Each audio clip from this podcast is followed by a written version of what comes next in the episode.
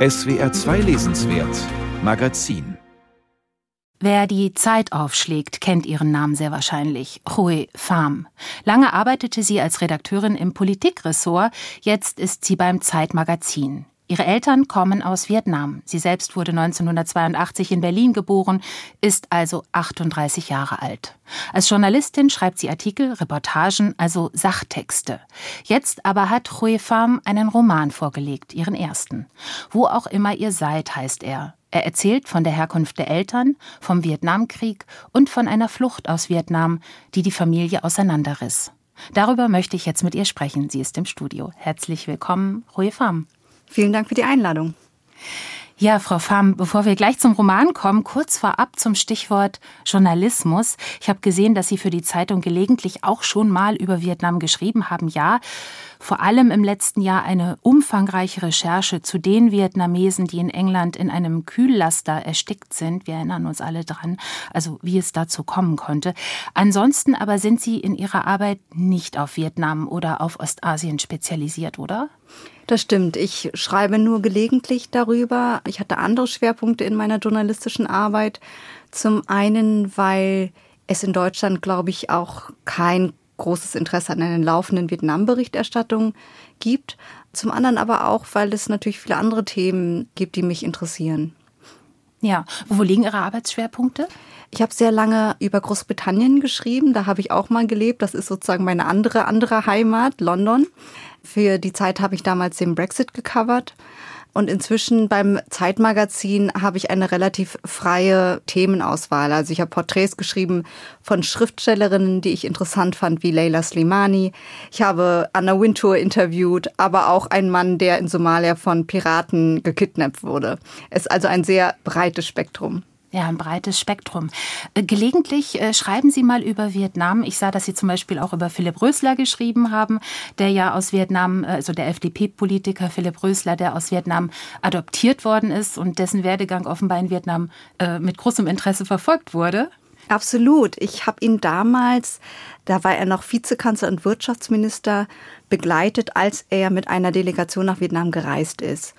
Und ich muss sagen, dass Philipp Röster zu dem Zeitpunkt eigentlich keinen Berührung hatte mit dem Land. Und er hatte, glaube ich, auch nicht mitbekommen, was für ein Riesenwirbel dort herrschte, weil die Vietnamesen ihn als einen von ihnen sahen und ihn immer als leuchtendes Beispiel dafür benutzt haben, was man als Vietnamese im Ausland alles so schaffen kann. Er selber aber kannte das Land ja gar nicht, denn er war dort ja nicht aufgewachsen. Er war ja in Deutschland aufgewachsen. Und das war eine relativ kuriose und interessante Situation, die ich dann auch mit ihm besprochen habe und die ich dann auch in meinem Artikel thematisiert habe. Diesen Widerspruch zwischen der eigenen Wahrnehmung und der Wahrnehmung von anderen. Ja, das ist auch ein Thema, das äh, in Ihrem Roman angesprochen wird und verhandelt wird. Es ist auch ein Thema vielleicht, das Sie in einem Zeitartikel verhandelt haben, den ich noch fand von 2011. Da schrieben Sie über Ihre Familie beziehungsweise über einen Besuch in Vietnam.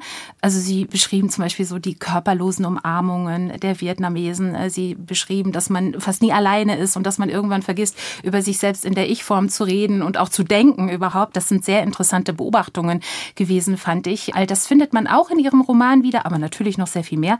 Entstand denn damals, also 2011, schon die Idee, einmal einen etwas längeren Text über die eigene Herkunft und die eigene Familie zu schreiben? Es ist sehr witzig, dass Sie diesen Artikel ansprechen. Er war in der Du-Form geschrieben, das war das Besondere daran.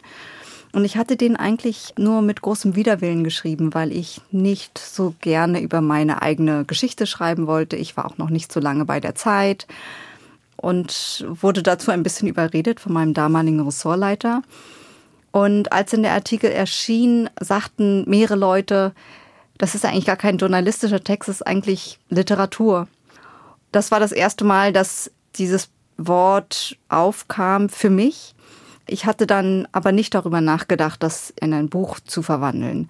Es war aber jetzt tatsächlich, wo ich mich daran gemacht habe, einen Roman zu schreiben, ähm, schon etwas, an das ich öfter zurückgedacht habe, nämlich etwas zu nehmen, was sehr authentisch ist, was sich sozusagen auch aus meinen eigenen Erfahrungen und eigenen Gedanken speist, aber eine freiere Form annimmt und auch eine andere Sprache hat. Und ich glaube, dass dieser Artikel vor vielen Jahren schon ein erster Anlauf war, wenn man so will. Ja, die Erzählerin im Buch heißt natürlich nicht Hue Pham. Sie heißt eigentlich Geo, nennt sich aber Kim, weil das für die Deutschen einfacher auszusprechen ist. Ihre Eltern sind in den 60er Jahren nach Deutschland gekommen. Sie waren keine Bootsflüchtlinge, sondern sie sind zum Studieren nach Deutschland gekommen und dann geblieben. War das bei Ihren Eltern auch so? Meine Eltern sind auch Ende der 60er Jahre nach Deutschland gekommen. Mein Vater 69, meine Mutter im Jahr 70.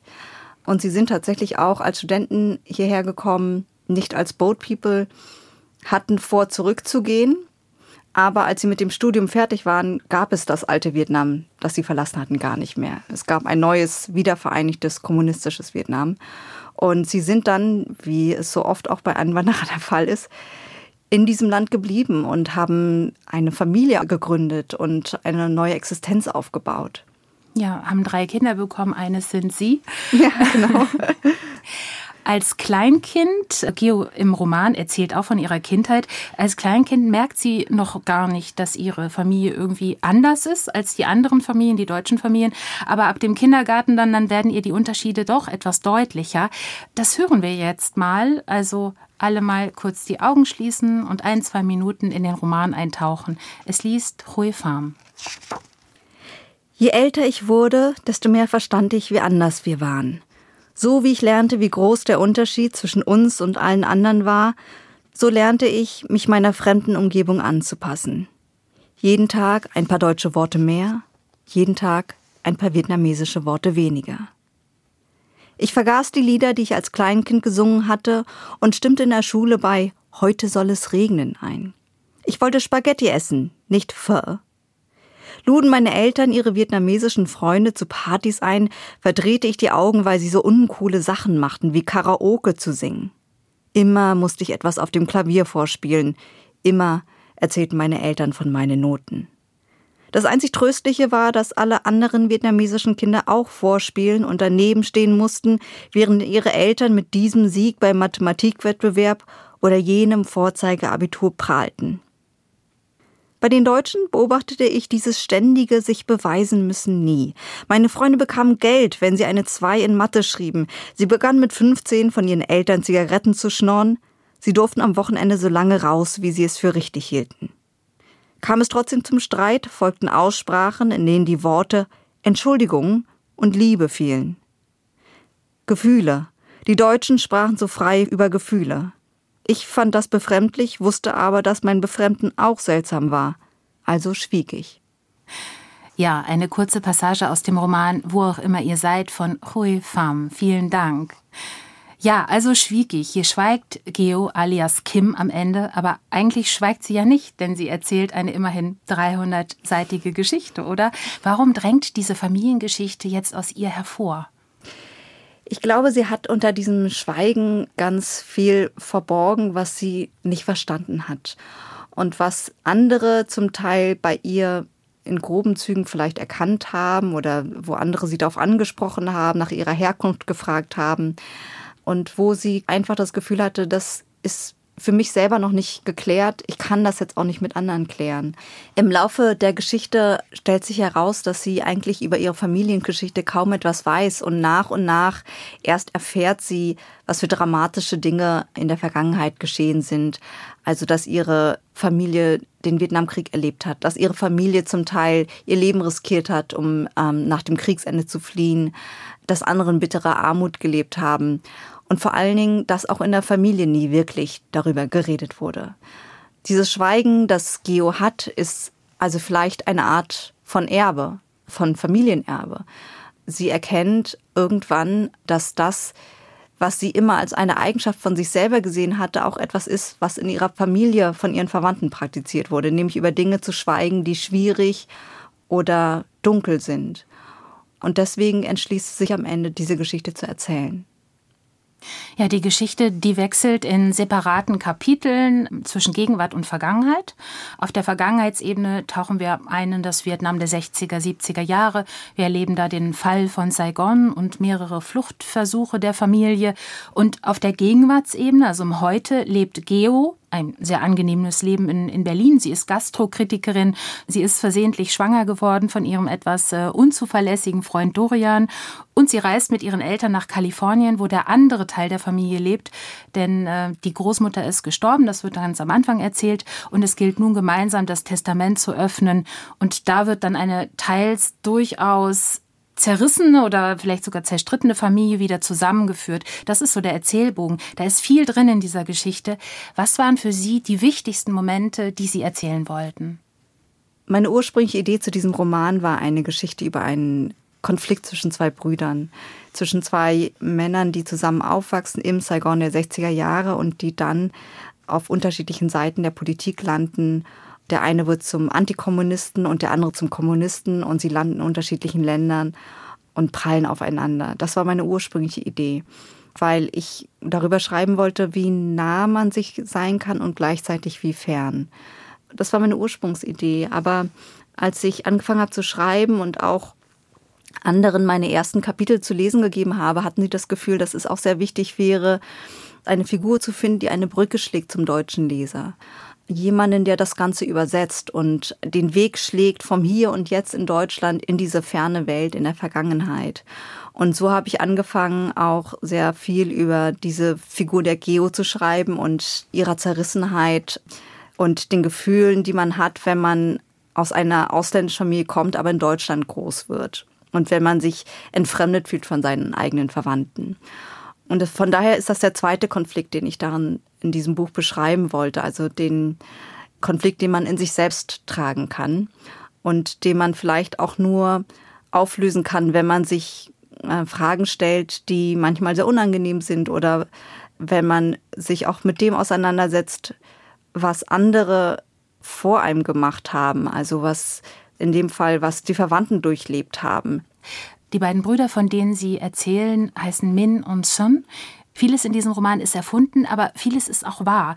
Sie haben Ihre Familie in Deutschland befragt und Sie haben auch die Familienteile in den USA besucht und nach der Vergangenheit befragt. War das einfach zu fragen oder war das schwer?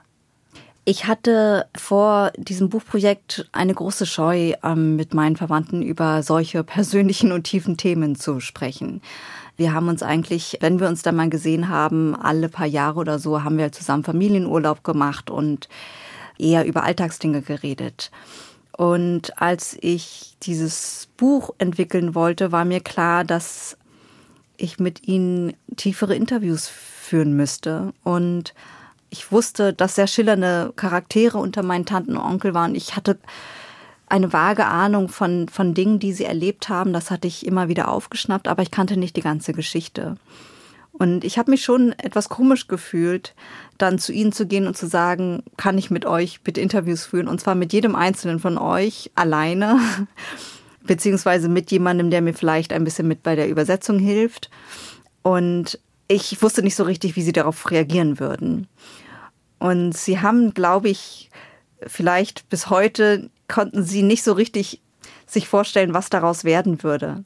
Weil meine Verwandten mich ja auch nicht gut kennen. Sie leben halt in anderen Ländern. Sie können meine journalistische Arbeit nicht lesen. Sie kennen mich eben nur als sozusagen Besucherin, die alle paar Jahre dahin kommt und nicht so viel von sich erzählt.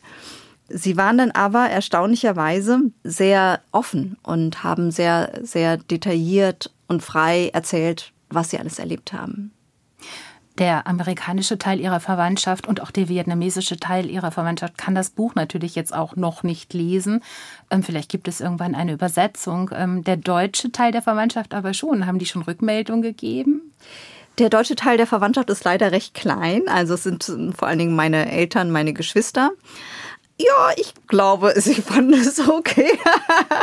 ähm, ich glaube, ähm, es ist in meiner Familie wird nicht viel gelobt oder so. Äh, ich glaube, sie fanden, also ich glaube, mein Vater fand es ganz cool, dass er so eine Art Vorbild ist für eine Romanfigur. und ähm, sie, äh, ich glaube, meine Eltern und auch meine Geschwister freuen sich jetzt auch, dass dieses Buch da ist und laden alle möglichen Leute zu meiner Buchpremiere ein. Gleichzeitig ist es aber, glaube ich, auch ziemlich komisch für sie gewesen, das Buch zu lesen. Also mein Vater hatte eine frühe Fassung gelesen und meinte danach, du, sag mal, Rui, also wenn man das liest, dann denkt man, du hast echt komplexe bist du dir sicher, dass du das so schreiben willst? Und ich habe dann versucht, ihm zu erklären, dass man bei einem Roman es auch wichtig ist, dass man eine dramatische Spannung hat und so weiter und so fort. Tja, also von daher kann ich nicht so richtig sagen, wie sie es finden. Also sie, ich sag mal so, sie akzeptieren, dass sie als Teil meiner Familie in irgendeiner Form dauernd in meinen Arbeiten auftauchen und finden das in Ordnung. Aber sie empfinden, glaube ich, viele Dinge anders als ich und haben, glaube ich, oft das Gefühl, dass ich Sachen problematisiere oder mir, mir mit Sachen schwer tue, die doch eigentlich gar nicht so schlimm sind. Mhm. Also es sind schon schwere Themen, die Sie verhandeln. Allerdings äh, hat Ihr Roman vor allen Dingen in den, äh, in den Gegenwartspassagen auch eine äh, große Komik oft, ähm, die natürlich aus der Erzählperspektive entspringt. Was ich Sie noch fragen wollte, ist, ähm, bislang oder sehr lange wurden die Geschichten der vietnamesischen Einwanderer gar nicht erzählt. Wir kannten die eigentlich gar nicht. Asiaten sind auch ohnehin bekannt dafür, dass sie insbesondere asiatischer Immigranten eher still zu sein, fleißig, also unauffällig. Das schreiben sie auch in ihrem Roman. Aber in den letzten Jahren tritt eine ja, neue Generation jüngerer Menschen mit vietnamesischen, überhaupt asiatischen, aber vietnamesischen Wurzeln ins Rampenlicht. Das ist in vielen Ländern zu beobachten, aber auch eben in Deutschland. Das ist auffällig. Also es werden Dokumentarfilme gedreht, es werden Theaterstücke, Bücher geschrieben, Podcasts, Hörspiele produziert und so weiter. Wie erklären Sie sich diesen Boom?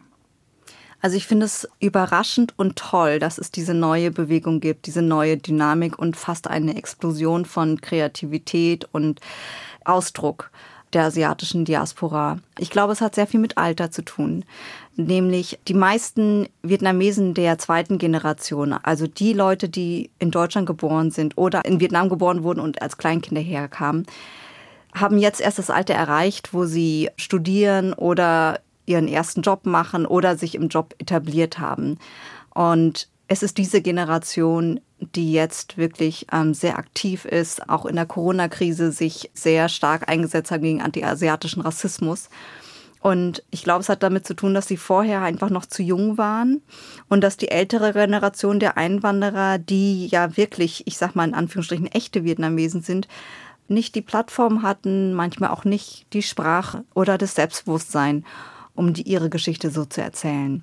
Und ich gucke viel äh, nach Amerika, wo es in den letzten Jahren wirklich herausragende Arbeiten gegeben hat von asiatisch-amerikanischen Künstlern, also in der Literatur, zum Beispiel Ocean Vuong, der ja auch einen internationalen Bestseller geschrieben hat. Filme wie Crazy Rich Agents, die dann weltweit ein riesiger kommerzieller Erfolg waren. Man sieht dort, dass eine neue sozusagen Gruppe sich ausdrückt oder auch ihre eigenen Formen findet, ihre Kultur selbst definiert und das inspiriert natürlich wiederum andere, das auch zu machen. Ja. Ja, Sie schreiben sich mit Ihrem Roman, wo auch immer ihr seid, jetzt im Grunde auch in diese Bewegung ein. Es ist nett, dass Sie das sagen. ja. Und ähm, ja, oder? Wie empfinden Sie, finden Sie es anders? Ich bin sehr gespannt, wie das, wie es mit diesem Roman laufen wird. Also ich empfinde mich sehr stark als Teil dieser Bewegung, auch dieser asiatischen Diaspora von jungen kreativen Leuten. In Deutschland aber gab es bisher noch keinen deutsch-vietnamesischen Roman. Also diese Bewegung, die literarische Bewegung sozusagen entsteht jetzt erst gerade. Ähm, und ich hoffe, dass daraus etwas wird und dass es auch andere ermutigt, ihre Geschichten auch zu erzählen. Beziehungsweise ich weiß, dass es dazu kommen wird oder kommt äh, schon.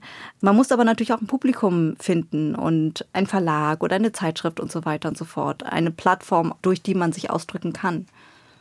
Ja, aber wie geht es für Sie weiter? Sie haben jetzt einen Roman geschrieben. Sie sind eigentlich Journalistin. Ähm, wir haben über Ihre journalistischen Texte auch kurz gesprochen.